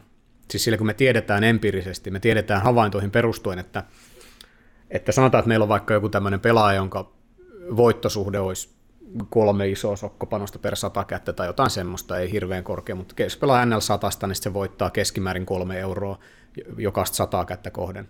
Me tiedetään empiirisesti, että tyypillisesti, kun katsotaan ihmisten niin pokerit, pocket tracker-dataa ja hold'em manager-dataa, niin tämä keskihajonta tälle voittosuhteelle on niin kuin useita niin kuin kaksikymmentä kolmekymmentä kertaa suurempi kuin se itse, itse tota niin, voittosuhde. Eli se tarkoittaa sitä, että jos on voittosuhde on kolme B B per sata, niin sitten keskihajonta tälle on niin seitsemänkymmentä kahdeksankymmentä.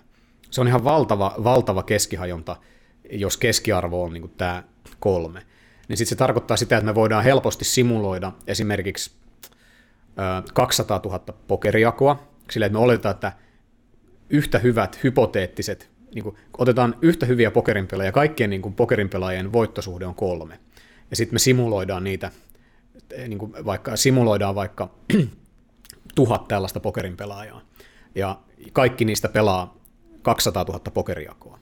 Niin silloin, silloin tavallaan se kolme B B per sata niin on kaikilla sama voiton odotusarvo, mutta se, mutta se niin kuin kaksisataatuhatta pelatun pokerikäden jälkeenkin, niin ää, niistä tulee osa, niin kuin, os, se osa olemaan, missä heikoin niistä yhä, niin kuin tuhannesta, niin on kuusi seitsemän tuhatta euroa tappiolla, ja parhaiten menestynyt on kuusitoista seitsemäntoista tuhatta euroa voitolla, noin suunnilleen, mä en nyt muista täsmälleen. Mutta tämä idea on se, että tuhat ihan yhtä hyvää pokerinpelaajaa, matemaattisesti määriteltynä ihan yhtä hyvää pokerinpelaajaa, joten kaikkien odotusarvo, mikä me ollaan matemaattisesti määritelty, kolme B P per sata, pelaa kaksisataatuhatta pokerijakoa, niin siihen voi mennä vuosi. Niin sitten näistä, näistä muutama on selkeästi tappiolla ja muutama tosi paljon voitolla. Sitten miettii, että minkälainen fiilis niillä voitolla olevilla. Mä oon pelannut koko vuoden kaksisataatuhatta pokeriakoja ja mä oon näin paljon voitolla. Niin okei, sitten ne on kaikki tavallaan ikään kuin voittavia pelaajia, niin silleen, että me voidaan ajatella, että ne on taitava. Mutta sitten me voidaan tehdä myös niin, että me laitetaan niin, että näillä pelaajilla oike- oikeasti niillä olisi miinus kolme B B per sata. Että ne olisi kaikki oikeasti tappiolla, tappiollisia pelaajia. Mutta sitten kuitenkin niistä sitten osa olisi vuoden jälkeen voitolla sen kuusi seitsemän tuhatta euroa. Niin sitten tällaiset pelaajat, että mä oon vuoden pelannut niin kuin pokeria, kaksisataatuhatta jakoa ja mä oon voitolla kahdeksan tonnia, niin kai mä nyt jotain osaan. Vaikka totuus on se, että sen odotusarvo on niin kuin selkeästi niin kuin alempana. Että just se, signaali, se oikein signaali, että se, se on tosi vaikea, tosi hankala oikeasti tietää, kuinka hyvä itse ihan oikeasti on, perustuen vaan siihen niin kuin oikeasti havaittuun aineistoon. Että sitä varten tarvii paljon just tällaista yksittäisten päätösten arviota ja muiden pelaajien feedbackia ja semmoista coachingia, että onko tämä nyt hyvä päätös vai ei, koska sä et voi hirveästi luottaa siihen, siihen, aktu- siihen niin kuin oikeasti havaittuun historiaan. Tietenkin nämä all-in-E V:t ja nämä tämmöiset on niin kuin hyödyllisiä apuvälineitä, mutta nekään ei kerro kuitenkaan ihan kaikkea. Että tavallaan tämä varianssi on, varianssin merkitys on todella, todella suuri pokerissa, ja se tota, aiheuttaa hyvin helposti sen, että oikeasti huonot pelaajat, niin niillä on niin kuin paisunut käsitys taidostaan, ja, ja niin ikään oikeasti hyvät pelaajat, niin ne, niillä voi olla niin ikään niin kuin, vähän niin kuin, ne voi, voi aliarvioida omaa taitoaan perustuen siihen, mitä oikeasti on tapahtunut. Ja sitten siinä on vaarallisia elementtejä. Sit tavallaan monesti kuulee ja näkeekin sitä, että jotkut runaa niin paljon yli E V:ää, ehkä itse sitä tiedostaakaan, ja sitten jää se kaikki peliopiskelu ja kaikki. Joo, no siis nimen... tämmöinen nimenomaan vähemmän. Se on se kaikkein, se on se kaikkein niin kuin ikävin tilanne, että ensin, jos, jos, sun oike, jos me tiedetään, sanotaan, että sun, saat oikeasti sun B B per sata miinus kolme, ja sitten sä runaat niin kuin vuoden ajan, mikä on täysin mahdollista, että niin kuin muutama henkilö tuhannesta, niin aina pokerin pelaajia löytyy miljoonia ja miljoonia, mutta muutama henkilö tuhannesta runaisi runaisi niin kuin selkeästi yli E V:n vuoden ajan, paristaa tuhatta pokerijakoa, ja sitten sit niin kuin pelataan, pelataan toinen vuosi lisää, ja sitten tuleekin sellaisia massiivisia tappioputkia, mitä sieltä joskus sitten kuitenkin tulee, niin sitten totta kai se niin kuin on sitten semmoinen massiivinen, että hetkinen, mähän on hyvä pelaaja, miten tämä tapahtuu mulle, tämä on ihan tosi epäreilu, ja kaikki, sit sehän on niin kuin ihan omiaan herättämään hänessä sellaisen niin kuin fiiliksen, että kaikki nyt on rigged ja, niin kuin, ja sellaisia niin kuin täysin vääristyneitä, kognitiivisia harhoja ja muita tällaisia. Pokeri on täysin omiaan luomaan tällaisia niin kuin tilanteita, joissa pelaajien käsitys omasta taidostaan on täysin vääristynyt, käsitys siitä, että, käsitys siitä miten, niin kuin, että onko tämä oikeasti vaan varianssia, vai onko pokerihuone nyt vaan päättänyt, että jakaa tietyt kortit joillekin tyypeille, joillekin tyypeille tai muita, ja tämmöisiä muita vastaavia. Sehän on tavallaan se, että pokerissa... Äh, On eri asia tietää, että pokeri on peli, jossa on mahdollista olla voitollinen, kuin se, että miten, miten ollaan niin kuin voitollinen pelaaja. Et sitten se, senkin tietäminen, että olenko minä oikeasti voitollinen pelaaja, ei ole triviaalia. Et, et tavallaan sen tajuaminen, että et niin kuin, ei ole helppo tietää, miten hyvä itse on pokerissa, perustuen vaan siihen niin kuin omaan pelihistoriaan, vaan se, sen niin kuin reflektiivisen taidon, että miten hyvä mä oikeasti on, niin sen... sen, sen niin kuin tajuaminen, niin se edellyttää enemmän kuin pelkästään pelaamista. Se edellyttää niin kuin yksittäisten päätösten analysointia, ö, sitten niin kuin kirjallisuuteen perehtymistä ehkä, ja sitten tämmöistä mahdollisesti vielä parhaimmassa tapauksessa niin kuin tiettävästi hyvän ammatti, ammattipokerin pelaajan niin kuin tietynlaista niin kuin hands-on coachingia. Kyllä. Äh, teillä oli sitten joku tutkimus, missä tutkittiin, että bluffataanko naisavataria enemmän kuin miesavataria. Joo, se oli ihan hauska, hauska tutkimus. Ja tota, meillä oli siis semmoinen netti, netti, net, nettipokerityyppinen tehtävä, missä me oltiin laitettu ihmisiä tekemään bluffaamispäätöksiä, tai niin kuin lyötkö vai et. Et panostatko vai et tilanteessa, jossa niin kuin se on, panostus on bluffi. Tietenkin ne raportoi, että onko tämä bluffi vai ei. Jos ne oli raportoinut, että panosta, mutta se ei ole bluffi, niin me oltiin ne otettu huomiota, koska ne tilanteet ei ollut sellaisia, että olisi järkevä panostaa, panostaa niin kuin ei, että se ei ollut mikään value-bet-tilanne. Mutta siis löydettiin, että jos, nämä, jos, jos pöydässä olevat pelaajat on niin kuin naispuolisina avatareina laitettu sinne, niin ne, niitä vastaan keskimäärin kuusi prosenttia enemmän panost, panostettiin bluffina. Eli jonkinlainen niin kuin indikaatio, jonkinlainen, jo, vähän näytti siltä tosiaan, että, että niin kuin naisavatareja bluffataan enemmän kuin miesavatareja. Mahdollisesti siksi, että niitä, ne koetaan jollain tiedostamattomalla tasolla helpompina bluffikohteina tai niin kuin heikompina pelaajina, mitkä liittyy sitten näihin sukupuolistereotypioihin, mitä pokerissa myös paljon on. Koehenkilöt ei raportoinut, että heidän mielestään sillä olisi ollut mitään merkitystä, että ne oli naispuolisia avatareja. Toisaalta se koeasetelma ei ollut sellainen, että siellä äh, olisi ollut se, äh, niin kuin yhdessä tilanteessa niin kuin miesavatareja ja toisessa naisavatareja, vaan ne oli niin kuin satunnaistettu ryhmiin siten, että joku koehenkilö näki vain miesavataria, kun näki naisavataria. Sitten itse asiassa yksi ryhmä näki molempia, mutta sitten se ero tuli nimenomaan sen ryhmän, joka näki naisavataria, ja sitten sen ryhmän, joka näki miesavataria välillä niin selkeiten. Eli miesavataria bluffattiin. Muistaakseni ero taisi olla jotain sellaista kuin, että neljäkymmentäseitsemän prossaa ja neljäkymmentäyksi prossaa tai jotain sellaista. Mä en muista tarkalleen, mutta... Kuitenkin sille, että tuosta tulee pitkällä aikavälillä hyvin merkittävä niin kuin, niin kuin rahallinen vaikutus kuitenkin, että tavallaan, että jos se yksittäisessä, yksittäisessä tilanteessa se yksittäisen päätöksen kohdalla se ero on noin suuri, tuo nyt on vain yksi koe ja vain yksi hypoteettinen tilanne, mikä me sinne kehitettiin, tämmöinen yksinkertaistettu pokeritehtävä, niin se tietenkään ei vielä kerro ihan hirveästi, mutta jonkinlaista viitettä antaa, että sillä voisi olla merkitystä, että mikä sen pelaajan sukupuoli on sen suhteen, bluffataanko niitä vai ei. Näet se, että niinku miehet ja naiset niinku lähtee täysin samasta asemasta, jos puhutaan, että kummasta tulee parempi pokerin pelaaja. Onko siitä mitään tutkimusta tai mitään tieteellistä juttua, että olisiko parempi tai helpompi olla vaikka nainen? ja lähtee pokeriammattilaiseksi tai mies? No sitä tutkimustietoa toki on ja usein puhutaan siitä haasteellisuudesta, just koska se on niin kuin miesvaltainen ala. Siellä on paljon just tällaista niin kuin tytöttelyä ja heikkona pelaajana kokemista on, niin kuin itse asiassa shakissakin jonkin verran. Että tämmöiset, tämmöiset alat, missä on kilpailu, niin kun, jossa sekoitetaan sit sukupuolet, niin se kyllä yleensä aina aiheuttaa jonkinlaisia stereotyyppisiä roolittumisia. Toisaalta sitten on raportoitu myös, että se, että pidetään heikkona pelaajana, mahdollisesti antaa etulyöntiaseman, että sit voi pelata sitä roolia vähän ja on parempi kuin mitä oletetaan. Se, että niin kun, onko lähtökohtaisesti eroa siinä, että onko miesten helpompi kehittyä paremmaksi pelaajaksi, niin en mä ole, ei ole niin kuin, jos on jotain eroja, niin ei ne ainakaan mitään hirveän isoja eroja ole. Et pikemminkin ne, tulee, ne erot tulee siitä, että miten pelaajiin suhtaudutaan ja miten, niin kuin lähtökoht- miten hyvinä niitä lähtökohtaisesti tietämättä mitään muuta henkilöstä niin pidetään.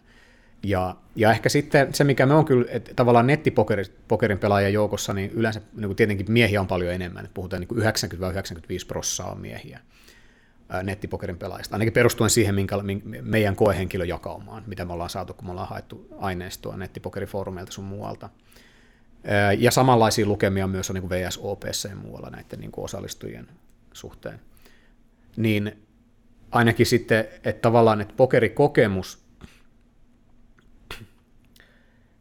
mä en muista, minkälaiset ne erot oli, mutta ainakin bluffaamisen suhteen niin miehet niin kuin keskimäärin kyllä bluffas vähän enemmän kuin naiset. Sekin me havaittiin tavallaan, että niin kuin mie- ylipäätään se bluffaaminen oli miehillä tyypillisempää.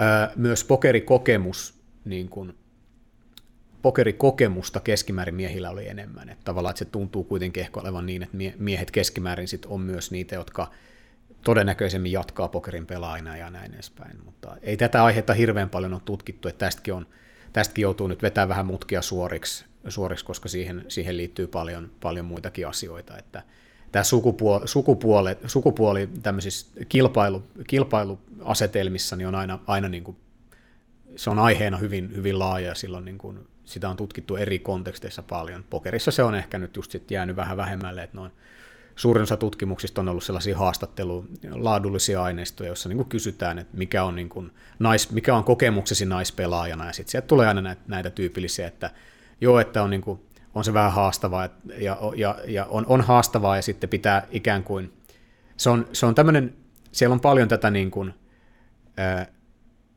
miten sä sanoit, se on semmoista niin kuin male glory, mie, mie, mies, maskuliinisen, maskuliinisen sodankäynnin tantere, jo, jossa sitten näiden rapor- lukemani raporttien perusteella sit naisen, naisena tai naispelaajana se on vähän hankalampi löytää se, niin kun, että se on vähän epämukavaakin joskus.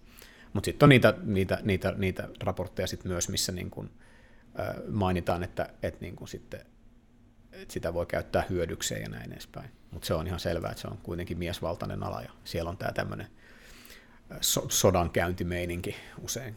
Mistä se johtuu?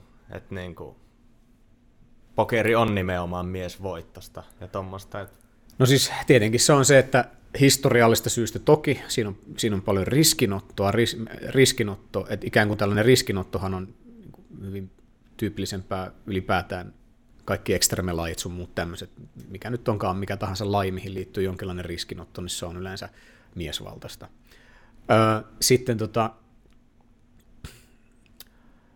Mitäs muita tällaisia elementtejä, että kilpailullisu, kilpailuelementti myös, toki, toki niin kuin, ö, kilpailullisuus nyt ei yleensä, mä en muista, nämä on tässä, mä en ole ihan varma, miten se menee sukupuolten välillä, jos katsotaan niin kuin kaikkia kilpailulajeja, niin totta kai, totta kai siellä niin kuin kilpailullisuus niin kuin piirteenä niin ei välttämättä, no se varmaan jonkin verran eroja, kyllä niin kuin miehet, muistaakseni nyt mä puhun läpi ja päähän, mutta niin kuin keskimäärin kilpailullisempia, me katsotaan niin kuin yli kaikkien lajeihin. Ja aina kun tällaisia sanon, että totta kai aina joku sitten sanoo, että kyllä me nyt niin kuin naisetkin ovat hyvin kilpailullisia, mutta mua ei kiinnosta se pätkää, kun mua kiinnostaa ehkä enemmänkin se, että mikä on keski... Anna sanoa vähän liian raista. Mua kiinnostaa se, että mikä on se keskimääräinen ero. Ja totta kai silloin, kun sanotaan, että keskimäärin miehet on kilpailullisempia, niin se tarkoittaa sitä, että, että myös on joitain naisia, jotka on kilpailullisia. Mä huomaan, että mä aina, aina tästä aiheesta täytyy aina vähän jotenkin varoa, että mitä puhuu, koska se on hyvin, hyvin niin kuin tulehdusherkkä ja semmoinen fla- tämmöinen niin kuin li- syttyy liekkeihin hyvin nopeasti, kun alkaa puhua tällaisia niin kuin teemoja, jotka jollain tavalla liippaa läheltä feminismiä ja muuta vastaavaa, että mä aina vähän varon, mitä puhun. Mutta tota, joo. se, mikä me tiedetään, on, että tota, ää, monissa peleissä, joissa on kilpailua, esimerkiksi pokeria, sitten kaikki tällaiset ää, muutkin tällaiset yksinkertaiset riskinotto, labra, laboratorioriskinottopelit, joita on suunniteltu ihan niin kuin tutkimaan riskinottoa, ja sitten muun muassa visailupelit ja tällaiset, niin niihin liittyy paljon sukupuolistereotypioita. Naisia pidetään ainakin heikompina pelaajia, naisia pidetään niin kuin höyn, helpommin höynäytettävinä ja sellaisia, jotka ei niin kuin ehkä kuulu ihan sinne paikkaan, jossa käydään niin kuin tällaista maskuliinista sodankäyntiä. Et ne yhdistetään niin kuin just tällaiseen niin kuin taisteluun, riskinottoon, sodankäyntiin ja aggressioon ja sellaiseen. Niin kuin. Ja, niin kuin kontaktilait on tietenkin yksi toinen esimerkki, että tietenkin kaikki nämä on paljon on selkeästi miesvaltaisia nämä niin kuin, taist, niin kuin M M A ja kaikki muut tällaiset. Näin. Aivan.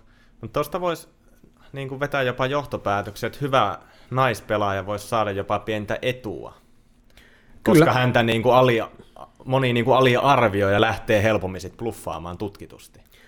Joo, siis jo, kyllä. Siis, siinä niin kuin on, tietenkin sen voi aina sitten myös flipata niin päin, että miespelaaja, koska se bias menee, Se, se harha menee molempiin suuntiin. Voidaan, jos naisia bluffataan vähemmän, niin silloin miehiä bluffataan. Naisia bluffataan enemmän, niin silloin miehiä bluffataan vähemmän. Että tavallaan että sitäkin tietoa voi myös miespelaaja hyödyntää. Mutta on tietenkin totta, että jos, jos, jos, jos meillä on tällaisia niin kuin ihan niinkin, niinkin yksinkertaisen kuin bluffaamispäätöksiin liittyviä vahvoja keskimääräisiä ää, tämmöisiä niin kuin taipumuksia, just se, että bluffataan enemmän naisia huomaamattaan, niin totta kai se on sitten, sitä voi hyödyntää. Ja, ja, ja, tota, ja onhan siitäkin, siis, onhan siitäkin paljon, siis paljon, on, paljon niin kuin on lukenut, että, että just sellaisena niin kuin, ää, muutenkin tällaiset niin kuin stereotyyppiset käsitykset tietystä pelaajatyypistä niin on aina jollakin tavalla hyödynnettävissä. Tämä niin kuin sukupuoli nyt ei ole edes niin kuin ainoa. Se on vähän samalla tavalla, voidaan miettiä, että jos sinne tulee joku henkilö pöytään, jolla on hienot vaatteet ja jotain muuta, niin sitten siinä on joku stereotyyppi. Ja henkilö, joka tulee sinne niin kuin ihan rennoisvaatteeseen näin, että mä tulin nyt vaan tänne, niin siitä on joku stereotyyppi. Että tavallaan, että ehkä, ehkä just jopa, jopa niinkin päin, että jos on semmoinen henkilö, joka ei ihan hirveästi näe vaivaa pukeutumiseen, niin se voi olla jopa parempi, koska sitten se on vähän sillä, että se käy siellä usein, niin se ei jaksa, niin kuin, ei, käy niin usein, että ei jaksa niin kuin enää pukua laittaa joka päivä päälle, kun taas se, joka pistää puvun päälle ja niin kun oikeasti nyt panostaa tähän yhteen kertaan, niin sitten todennäköisesti on vaan kokeilemassa onnea. Mutta nämä on kaikki stereotypioita, että ne ei päde, päde kaikkiin pelaajiin, mutta ne keskimäärin ehkä niin kun, ainakin ne stereotypia, ainakin se käsitys siitä, että näin voisi olla, ja usein stereotypia joissakin, ainakin joissain tapauksissa myös niin kun vastaa sitä todellisuutta. Et se kysymys siitä, että onko oikeasti niin, ää, tai siis kun me sanotaan, että jos me havaitaan, että naisia bluffataan enemmän, niin Se ei, ole, se ei vastaa kysymykseen, että onko oikeasti niin, että naiset on helpompia bluffa, bluffauskohteita. Että niin kuin tavallaan se stereotypia on taas irrallinen siitä, että onko se niin kuin asia, jota voi, joka niin kuin vastaa todellisuutta. Että voi ihan hyvin olla, että, että, niin kuin, että, että naispelaajat ei ole mitenkään yhtään sen enempää foldaa sitten, jolloin se tietenkin on tosi tyhmää niin kuin bluffata enemmän niitä sen niin kuin bluffaajan näkökulmasta. Että se, että liittyy, onko se niin kuin totta, mihin se stereotypia liittyy, niin se on eri kysymys sitten kuin se stereotypia itsessään. Aivan. No nyt teillä tulevaisuutta katsoi sitten, puhuitkin tuosta tilttikameraa, että se on nyt sitten tulevaisuudessa työn alla. Onko mitään muita nyt pokeriin liittyviä no, tota, tutkimusjuttuja vireillä? No tämä on nyt tämä, tämä kyseinen hakemus, tai nämä hakemukset, mistä tämä tiltti, tilttikamera tai web, tämä niin kuin tiltin tunnistamiseen liittyvät jutut, niin ne on kyllä vienyt niin paljon mun aikaa, kun tutkijana menee apurahahakemusten kirjoittamiseen niin kuin käytännössä kolmekymmentä prosenttia vuoden työajasta, ellei enemmänkin, niin se on nyt kesän aikana vi, tavallaan on vienyt suurimman osan mun ajasta, ja sitä ennenhän mä työskentelin toisen tutkimus, toisessa tutkimusprojektissa, joka ei liittynyt pokeriin, niin tota, oikeastaan mulla ei tällä hetkellä ole nyt muita, että viimeiset kaksi vuotta ennen tätä meni toisessa projektissa, että mä palasin tämän pokerin pariin, ja sitten on nämä. Tämä on vienyt mun ajan viime. Et mä toivon, että tämä, tämä nyt saisi rahoitusta, koska se olisi kyllä sitten tosi siistiä.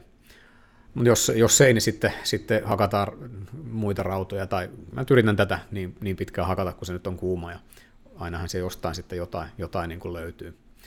Mutta, mutta joo, tämähän on sitten. Tämähän on myös semmoinen, siis tämä ei pelkästään pokeriin liity, vaan myös e-sportsiin ja näihin niin kuin ylipäätään digitaaliseen pelaamiseen, että mä oon sitä, sitä kautta yrittänyt, yrittänyt avata ovia vähän muualle niin kuin pokerin ulkopuolelle silleen, että se on, on niin kuin asia, joka kiinnostaisi myös muita kuin pokerin pelaajia, että pokerista kiinnostuneita. Mikä on mun mielestä ihan totta, että se on niin kuin tämä emootioiden yllättä, tämän tilttaaminen on mun mielestä ilmiönä, siis se ei ole mikään pokerispesifi ilmiö, että sitä niin kuin tapahtuu tenniksessä mun mielestä, että lyön mielestään täydellisen syötön ja se on silti rajojen yli. Se tuntuu epäreilulta, että mä löin ihan täydellisesti, mutta se on silti tuolla yli ja sitten mä rikon mailan. Myös niin kuin tienraivossa on varmaan samantyyppisiä elementtejä helposti voi olla kuin tilttaamisessa. Että siellä niin kaikki tämmöinen äkkinäisen tapahtuman johdosta tapahtuva kontrollin menetys, johon liittyy semmoinen moraalinen suuttumus, niin mun mielestä se on niin kuin ilmiönä tosi mielenkiintoista. Kyllä. Hyvä. Saatiin haastattelun pakettiin. Kiitos kun pääsit Jussi vierailemaan ja tsemppiä nyt tämän tilttikameraprojektin ja muidenkin tulevien projektien suhteen. Kiitos Joo, paljon. Kiitos paljon, eipä, eipä kestä. Kiitos kutsusta. Kuuntelit juuri Pokerihuoneen Kärkipari Pokeri-podcastin. Tänään pääsimme katselemaan pokeria tutkijan näkökulmasta. Käyhän jättämässä arvosteluja ja palautetta. Somestahan meidät löytää niin Facebookista, Instagramista kuin Twitteristäkin. Ensi viikon jaksossa luoksemme saapuu Santeri Munkkis Piiroinen. Mistä nimimerkki Munkkis on tullut? Mitkä vaatemerkit ovat nyt muotimaailmassa in? Kannattaa kuunnella ensi viikon jakso, niin nämäkin selviävät.